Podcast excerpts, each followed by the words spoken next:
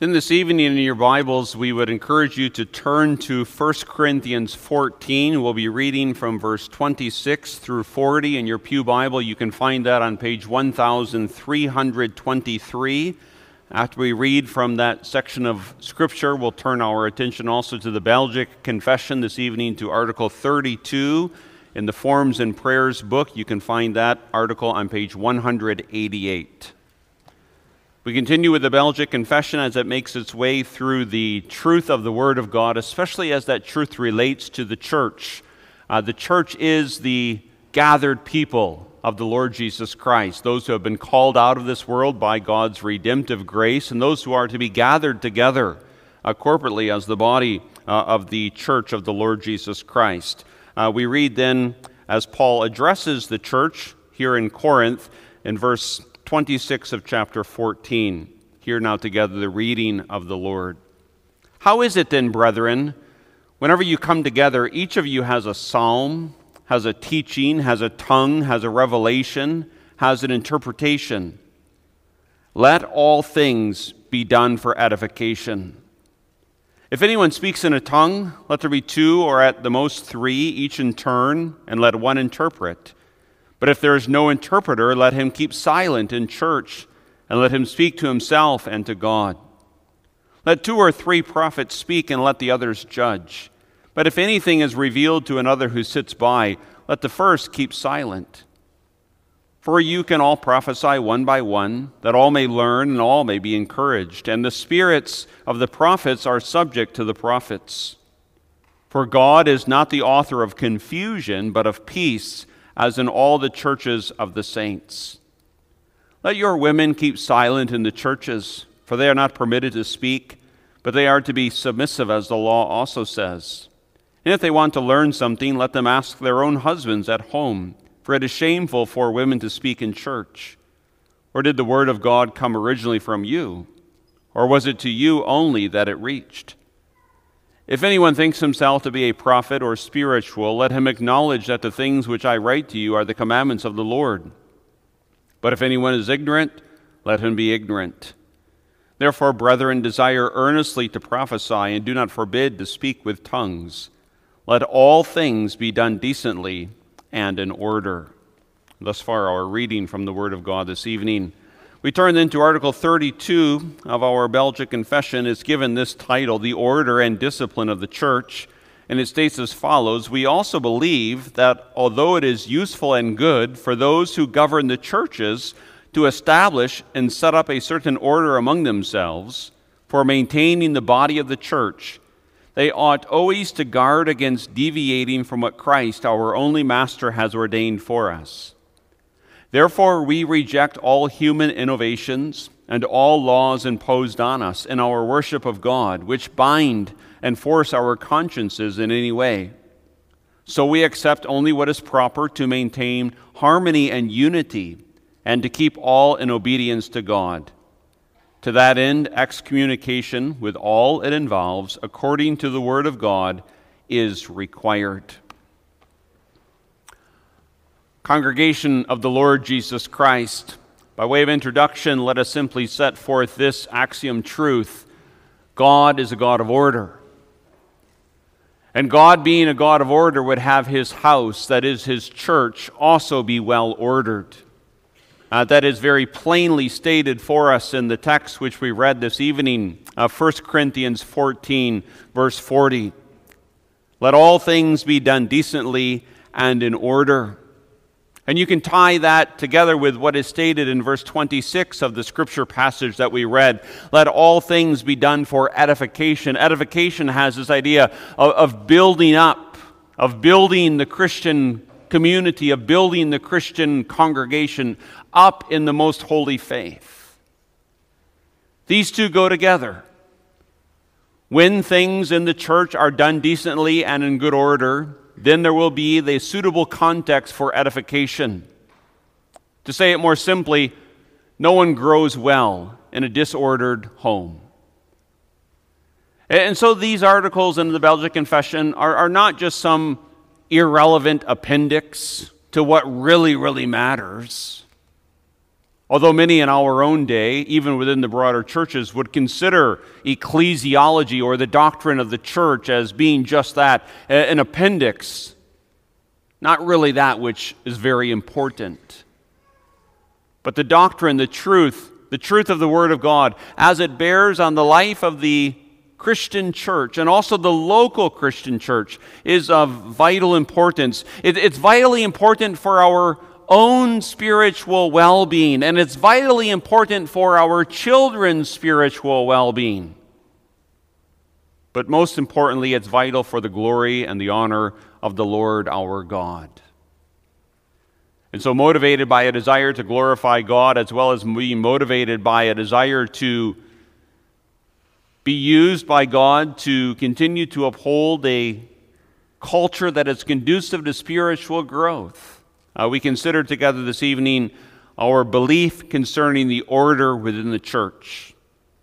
We'll do so by noticing, first of all, the authority for the order, and then, secondly, the categories in the order, and then, thirdly, the purpose of the order.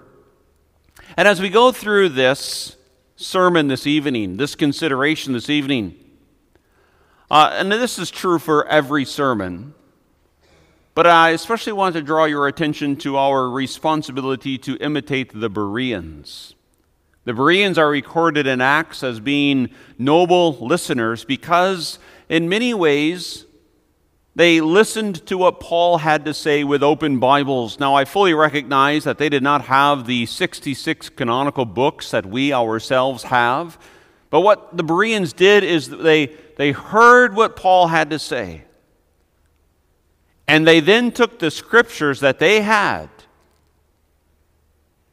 and they asked themselves, in light of the scriptures, is what Paul's saying true? And I ask simply that for you and for myself this evening. What we say tonight, test it according to open Bibles. If it squares with what we find in our Bibles, then believe it. If it doesn't square with what you find in your Bible, then obviously reject it.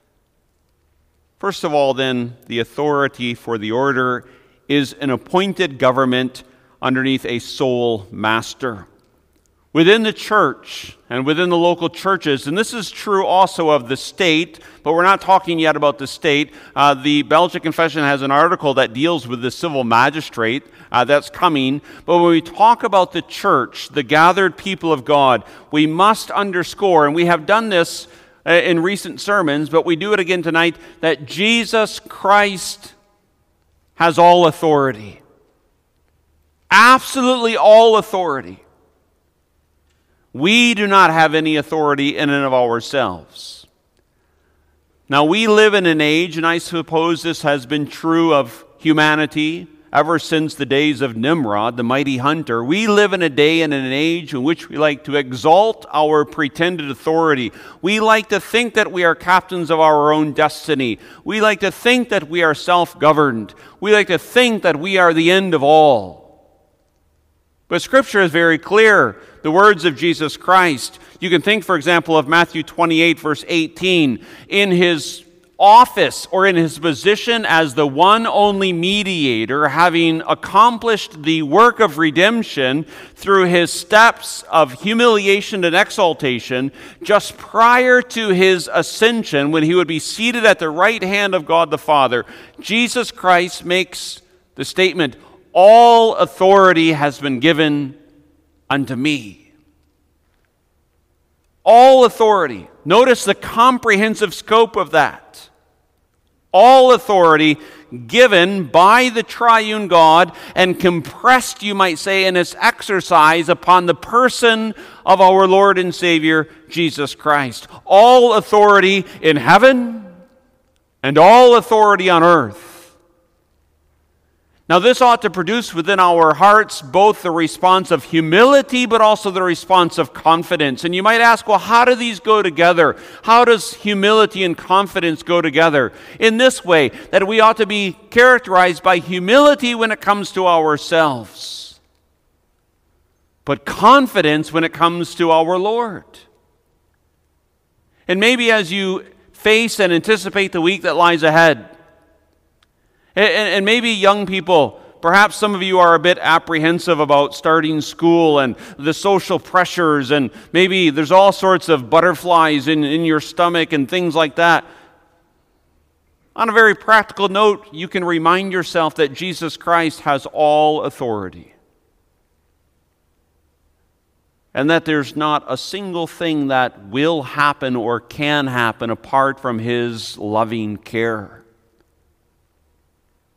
So maybe you have to face that school that causes you some anxieties, or those classmates that cause some anxieties, or those subjects that cause some anxieties.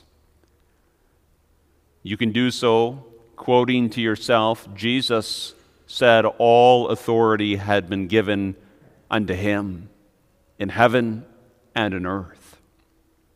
And what a comfort this is for life within the church because anyone who's lived life within the church for some time knows that there are difficult situations and there are difficult issues, and especially to the office bearers, uh, both those current office bearers, but also those who might be called to office, uh, who are confronted with all sorts of uh, insurmountable, seemingly insurmountable obstacles. And you know what it is to bear office, and you know what it is to bear office with fear and trembling. And certainly we do have this fear and trembling. But how do we carry out our offices? How do we carry out the work that the Lord has given us to do? Reminding ourselves, well, the one who is the head of the church has all authority. Yes, it seems like the world is raging against us. I sometimes wonder to myself, how long will it be before the world comes and persecutes us for the message that they deem as being intolerable?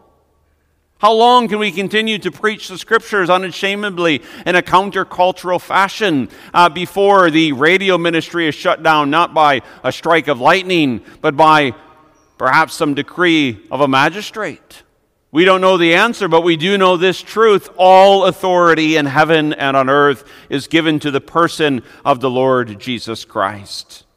Matthew 16, verse 19, echoes the same truth when Jesus says uh, to the apostles representing the office bearers of the church, I give you the keys of the kingdom of heaven. And whatever you bind on earth will be bound in heaven, and whatever you loose on earth will be loosed in heaven. And based upon those two passages, Matthew 28 clearly reveals that Christ has all authority, and Matthew 16 reveals that Christ delegates the exercise of that authority to those who are legitimate office bearers in the church.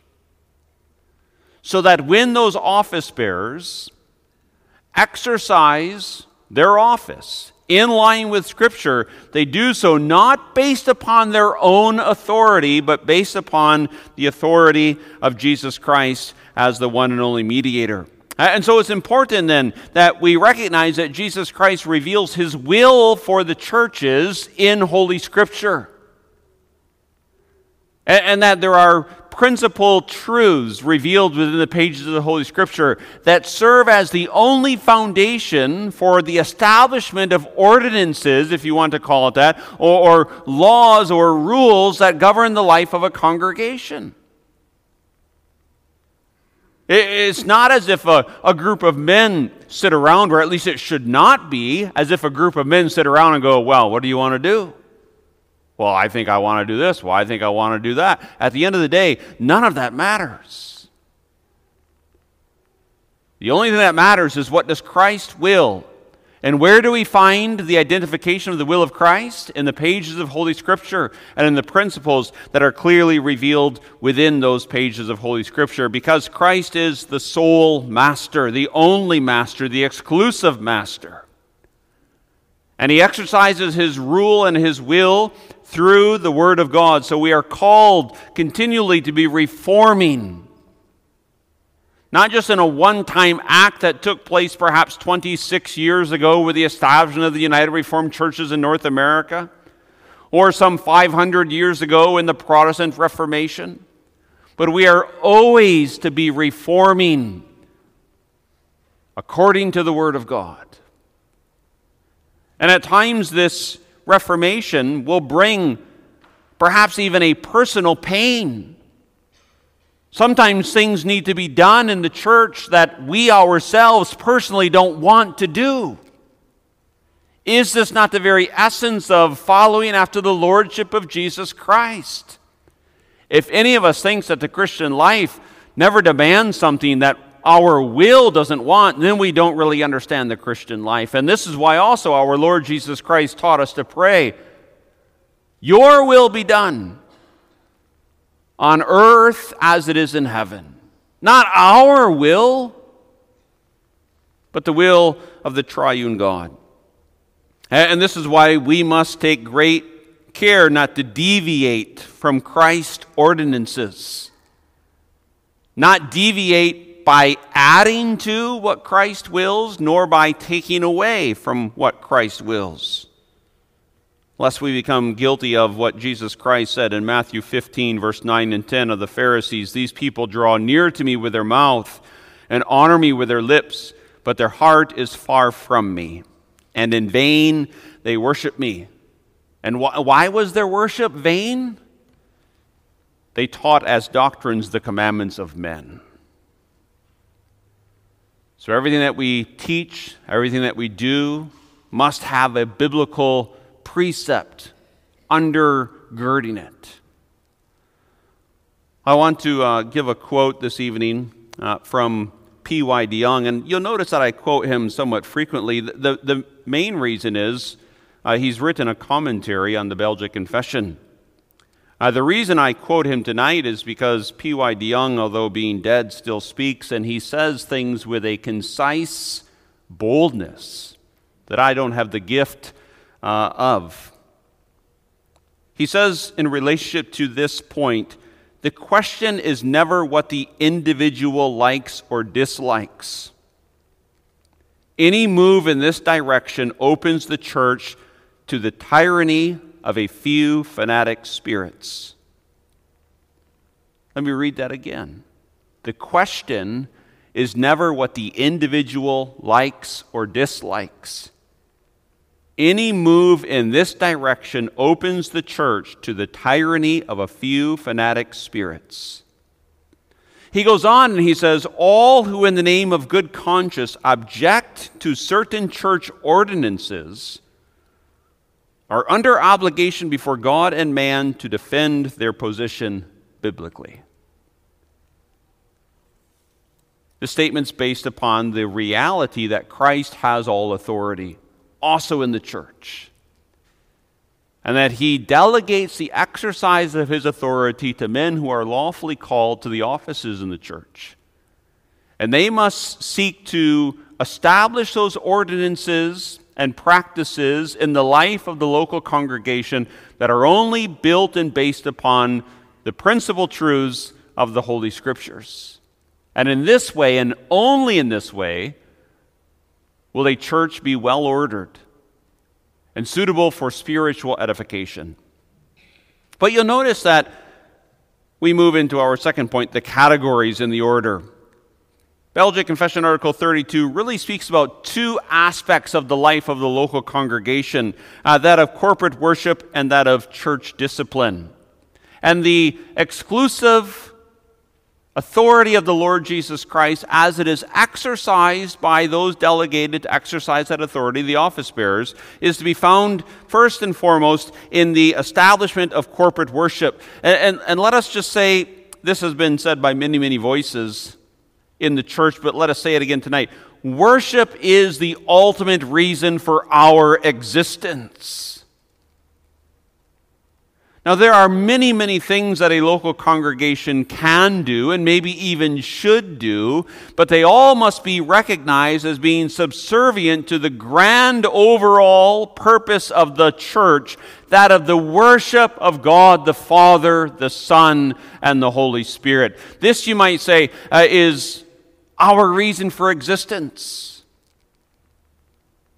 And you see this based first and foremost in the apostolic examples of the early New Testament church. But you also see it when you look in that glorious picture that is given us of the heavenly multitude in the book of Revelation. Why do they exist? What are they doing? They're worshiping the triune God for who the triune God is. And so we need to be continually weaned off of this self focus. You see, when the eyes of the congregation are taken off of themselves and fixed upon the glory and the radiance of the triune God, then what I want becomes very, very, very minute matter. How, can a group of people bicker and infight about what they want when they're all gazing, so to speak, into the infinite glory of God the Father, God the Son, and God the Holy Spirit. Have you ever had it where you've stood before some natural wonder, maybe some magnificent view uh, in the landscape of God's creative glory, and, and, you just tried to take it all in. And, and, maybe moms and dads, and no disrespect to you kids, but maybe in such a moment, you know, the, the kids started asking all kinds of really pointless questions. And you, and you wanted to say to them, just, just quiet, just look, just watch, just take this all in. Do you ever wonder if that's something of what the church is like? Here, here we come into the presence of the triune God, the eternal God, the infinite God, His grace and His love and His mercy and His kindness. And there's all these little quibbles going on. Well, I really don't like that. Well, I really didn't like this. Well, I really thought we should do that. Well, I really think we should do these things. Be still and know that I am God. I will be exalted among the nations. And he is to be worshiped in the church. This is also, and we continually check our motives, and we don't pretend that our motives are always perfect, but this is also why we are so passionate about worshiping on the Lord's Day when the consistory, when the elders, when they, when they call for a corporate worship service, this is not congregation just mere traditionalism. This is men who have been delegated the authority by Christ Himself to call the followers of Christ and say, in essence, Come, let us assemble ourselves together and let us enter into the presence of God in a very particular way on this festive day of rest, and let us praise His name and let us glorify Him together. And so, also, perhaps in passing, but a point that is certainly applicable do not forsake the assembling of yourselves together, is the cry of the New Testament church. And you and I uh, had, had better have a very, very substantial reason. And there are substantial reasons. You can think of illness, you can think of the elderly who are infirm. There are substantial reasons for why a worship service is missed. But imagine, imagine if Christ Himself came and knocked on your door and said, I, through the elders, called for an assembling of the church together to worship me. Where were you? What would your answer be? Well, Lord, I was seeing your majesty in the realm of creation. Well, that's not what the elders called you to do at that point in time. They called for an assembling of ourselves together. Because worship, corporate worship, is the high watermark of the life of the Christian church. If that is understood, then what we do in worship is also regulated. And here we have in mind what is commonly, and I hope that we are somewhat familiar with this, and perhaps uh, this is something that uh, we as elders should do more investigation, how familiar we are with what's known as the regulative principle of worship. I know it's a big term. It just simply means that the Word of God regulates or controls or governs what we do in worship. Here again, we, we don't, we dare not have Some worship committee sit around a table and say, Well, I think this would be a good idea. I think that would be neat. I think this would attract the masses. What we need is men who fear the Lord with open Bibles saying, What would the Lord have us to do when we come into this holy hour of worship? And so we make distinctions between elements and circumstances. The elements are those things in worship. Examples is not an exhaustive list, but examples is the reading of the Word of God. And you find in the New Testament both precepts, commandments saying, do this, and you also find examples of the New Testament church doing just these things, as well as the Old Testament church. So, for example, congregational singing. This isn't some novel idea uh, that a committee somewhere came along with. Uh, where did the whole concept of the congregational singing come from? Well, you find it already there in the Old Testament. That's why we have the, the Psalter, the book of Psalms. You can think also of the giving of tithes and offerings. This isn't just a convenient time uh, in which to collect the funds necessary for the maintenance of the church, but rather it is the fulfillment of the apostolic command when you come together there be a collection, in addition, for other needs, also for the needy. And so, what we do in worship is not the outflow of our own imagination, but rather a humble submission to those elements and only those elements that we find prescribed and described in the New Testament, especially. Now, there are indeed circumstances where we meet, uh, the circumstances of whether we have uh, an organ accompany the music or a piano accompany the music. And, and there we do not find clear scriptural directives. And so those are based upon the collective sanctified wisdom, but not the elements. The elements must be revealed by Scripture. The circumstances they can be addressed by the collective sanctified wisdom of those in positions of office and leadership. And let us just simply note that God hates strange fire within worship. The reference there, of course, is to an Old Testament example of Nadab and Abihu who got innovative in how they would worship the Lord their God. And they presented profane fire or strange fire which the Lord had not commanded. And in an ironic form of judgment, the Lord consumed them with fire. Have you ever wondered if perhaps the reason why the Western church is finding itself more and more emptied is because the Western church has gone after the imaginations of men and trying to come up with strategies to fill the churches? Wouldn't that be ironic? Committees that sat together and said, let's think of novel and new ways to fill the churches. Perhaps were those very same committees that had to be confronted with the question, well, no one's coming anymore. What are we now going to do? Call it quits. Here again to the law and to the testimony, to the Word of God, to establish corporate worship. And if we thought that that perhaps was difficult, the second area in which we believe there must be biblical order is in church discipline.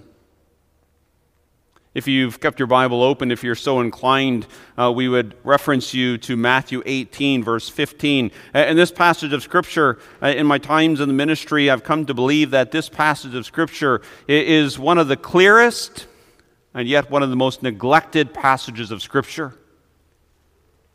Just notice when you begin reading Matthew 18, verse 15 through 17, that of course the church is filled with sinners. Sometimes you'll meet someone and they'll say, oh, I don't have anything to do with the church because they're hypocrites there, they're sinners there. Of course, there are sinners in the church. And you could even go further and say that there are sinners in the church who sin against one another.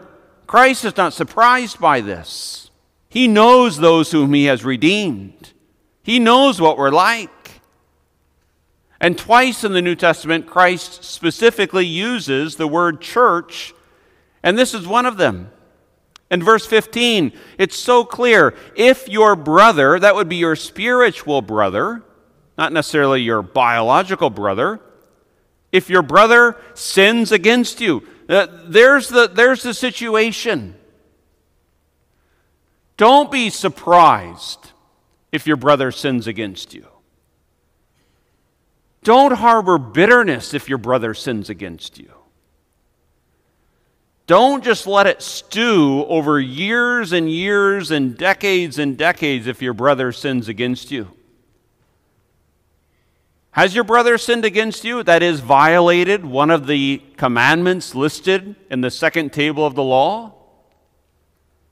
Has he dishonored your legitimate authority? Has he stolen from you?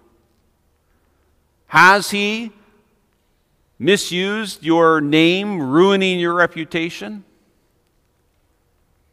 Don't be surprised. And don't sit inactive and just stew on it. Notice what the text says. If your brother sins against you, go and tell him his fault between you and him alone. A mind blowing concept. Your brother has sinned against you, you take the action, you take the initiative. Now you have something to do. And it's very clear what you ought to do. You ought to go and tell. And most of us would be, oh, we've got this. I'm going to go and I'm going to tell for sure. I'm going to tell the person in front of me and the person behind me. I'm going to tell my neighbor. I'm going to tell everyone. That's not what Christ says. Go and tell him. And now, of course, you could, in this case, easily interchange the pronouns. If your sister sins against you, go and tell her. But go and tell him, and notice what you tell him, not just how you feel. Tell him his fault lovingly, humbly call him out. Say, This is the sin you committed against me. This is what you did. This is the light of the Word of God shining itself on what you did. And the verdict is, you sinned against me. And I'm here as your spiritual brother to tell you what you have done. In love and in mercy. Now, you think with me how many long standing conflicts within the church could have been so easily resolved on day one? If this text would be taken seriously as the authoritative word of God. If your brother sins against you, go and tell him his fault between you and him alone, Jesus Christ gives this noted word of clarification just between the two of you. Don't first go gather the support of public opinion. You know, don't even, and, and sometimes perhaps out of spiritual immaturity, direction is needed, but, but don't go and say, you know, I'm calling a bunch of my friends, just seeking spiritual direction here. So and so did this against me, and I'm just wondering what I should do. You, you don't need to make that phone call. You know what to do. If your brother sins against you, go to him and tell him his fault. If he hears you have gained your brother. But now perhaps someone's pessimistic and Jesus anticipates this. What if he does not hear? Well, verse 16 gives the second step. And again, we should not be surprised if our brother will not hear. We ought to be incredibly thankful if he does hear. And if he acknowledges his sin, then there can be the expression uh, of reconciliation. But what if he doesn't hear? What if he, what if he refuses to hear my fault that I have with him? Well, then, take with you one or two more, that by the mouth of two or three witnesses every word may be established. Well, what if it still doesn't work? The third step. And if he refuses to hear them, tell it to the church. But if he refuses even to hear the church, let him be to you like a heathen and a tax collector. Now, there are numerous other passages that we could cross reference also, but one thing is clear that Christian discipline can never be an option for a faithful church. And, notice that Guido de Brès picks that up in the Belgian Confession at the very last article. To that end, excommunication, which is one aspect, the final step of Christian discipline, with all it involves, according to the Word of God, is optional, is required. If we are going to put reformed in our church name, if we are going to say that we believe in the authority of Scripture, if we are going to say that we are going to stand on the old paths, then we must also be serious about exercising Christian discipline according to the Word of God. For the purposes for which God gives Christian discipline which are three first and foremost, for the salvation of the one caught in sin. Church discipline is never just to rid the church of people that are undesirable. Church discipline has as one of its goals the salvation of the sinner who is entrapped in sin. And the church owes it to people who become trapped in sin to exercise Christian discipline for the sake of their soul. And that's why I would beg with elders if I should fall in sin, please, for the sake of my soul, be faithful to the Word of God and exercise Christian discipline. Don't just wring your hands and say, oh, this is going to be difficult. Of course, it's going to be difficult. Surgeons, when they go into surgery, I think they probably recognize that it's difficult. But it's necessary. And not just for the salvation of the sinner, but also for the protection of the congregation.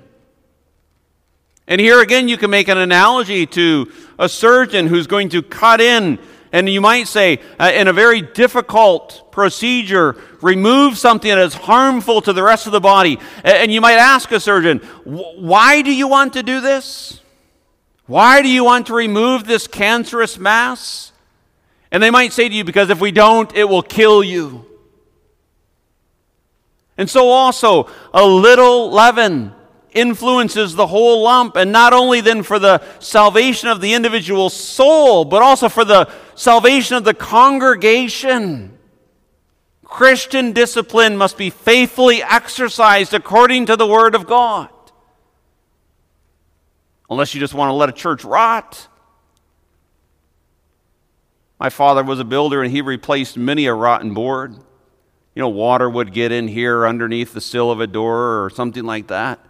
Also, termite damage. I mean, you can just sit there and you can just look at it. Oh, sure enough, water's getting in underneath the sill, or termites are in. Or you can get to work. Identify the problem, and for the well being of the entire structure, if need be, cut out the rotten timber. The choice, ultimately, of course, is one that needs to be made. When there is habitual sin within the life of a member that is properly made known to the consistory, what are we going to do about it? Sit back and pretend it is not there? Well, imagine the foolishness the doctor comes and says, Well, malignant cancer. You're just going to cover your eyes and plug your ears? And you go home and the wife says, What the doctor say? Everything's fine. Yeah, everything's fine. I mean, look at me. Outward appearances, don't I look healthy and well? Of course, you wouldn't do that. You'd say there's cancer. But we can operate, remove the mass saved the life. But ultimately, Christian discipline is to be exercised for the glory of God. The church belongs to the Lord, it is one holy, Catholic, and apostolic church. And it is only the faithful exercise of church discipline, properly understood, properly motivated, that will preserve one holy Catholic and apostolic church. And so there is the summary of the purpose of the order. And we encourage you that we will be brief with our third point because it really ties in everything that we've said so far, or at least attempts to tie in. What is the purpose of this order? Well, you can go back. Uh, you can go back to the scripture reading 1 Corinthians 14, verse 40, let all things be done decently and in good order. So, the purpose of biblical order in the church, recognizing the exclusive authority of Christ, and that he has delegated that authority to office bearers legitimately called, and that they exercise that authority especially in regards to corporate worship and church discipline. All of this serves for an organized harmony because the church is made up of many members. The church is an organic body, and, and those members have a diversity diversity in age, diversity perhaps, at least to some extent, in some contexts more than in others, diversity in ethnicity, diversity also in personal wills, personal inclinations. And parents, and maybe boys and girls, have you ever had it maybe on vacation? You know, and if there's a multitude of children in the back of the vehicle and it comes time maybe to stop for lunch as you're traveling, I mean, how many parents are going to risk asking the question in the back, kids, where do you want to go for lunch? Because you know, you're probably, if you have five kids back there, you'll probably get six different responses, all different. And so maybe after a time or two of that, you recognize we need to have some unity unless we're just going to let the kids scatter all throughout this town. And so decisions must be made to bring a unity in the midst of diversity. But those decisions must be made in order to accomplish the goal of the church,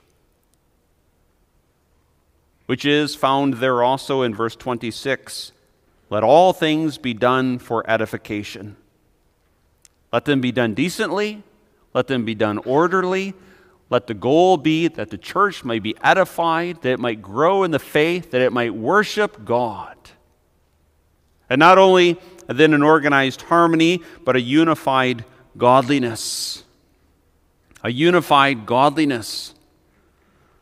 An old saying, not original with me by any means, but an old saying that we do well to memorize is not a scriptural quotation, but it is a scriptural truth. Apostasy, and that is to fall away from true doctrine or true worship, true knowledge of God. Apostasy is always one generation away.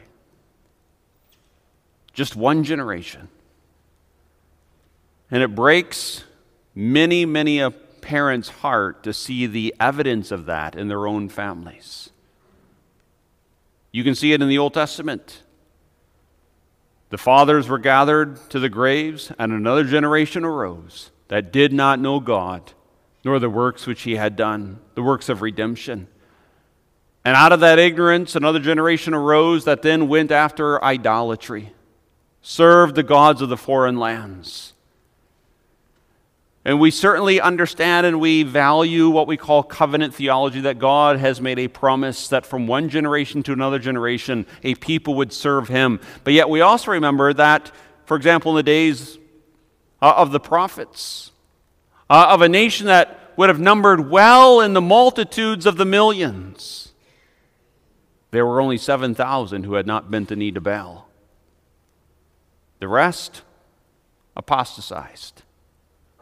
And so, our goal, of course, in dependency upon the Lord Jesus Christ and His good providence, is that we might preserve godliness, the true knowledge of God, and the true worship of God, not only for us, but also for our children and our grandchildren. And so, in closing, difficult matters I leave you, as I leave myself, with one closing exhortation be a Berean. Go home with open Bibles. Examine if these things are indeed so. Amen. Our Heavenly Father, we thank you for the clarity of Scripture, but we do confess that sometimes this clarity cuts most to our hearts. And so we pray that we might not quickly uh, revolt against hard teachings, but that we might with humility come to the Word of God and pray for the insight of the Holy Spirit and humbly search the Scriptures. And Father, we pray for a spirit of continued reformation within our own hearts and within the heart of the Christian church, so that your name might perpetually be honored and glorified and rightly praised and worshiped for Jesus' sake. Amen.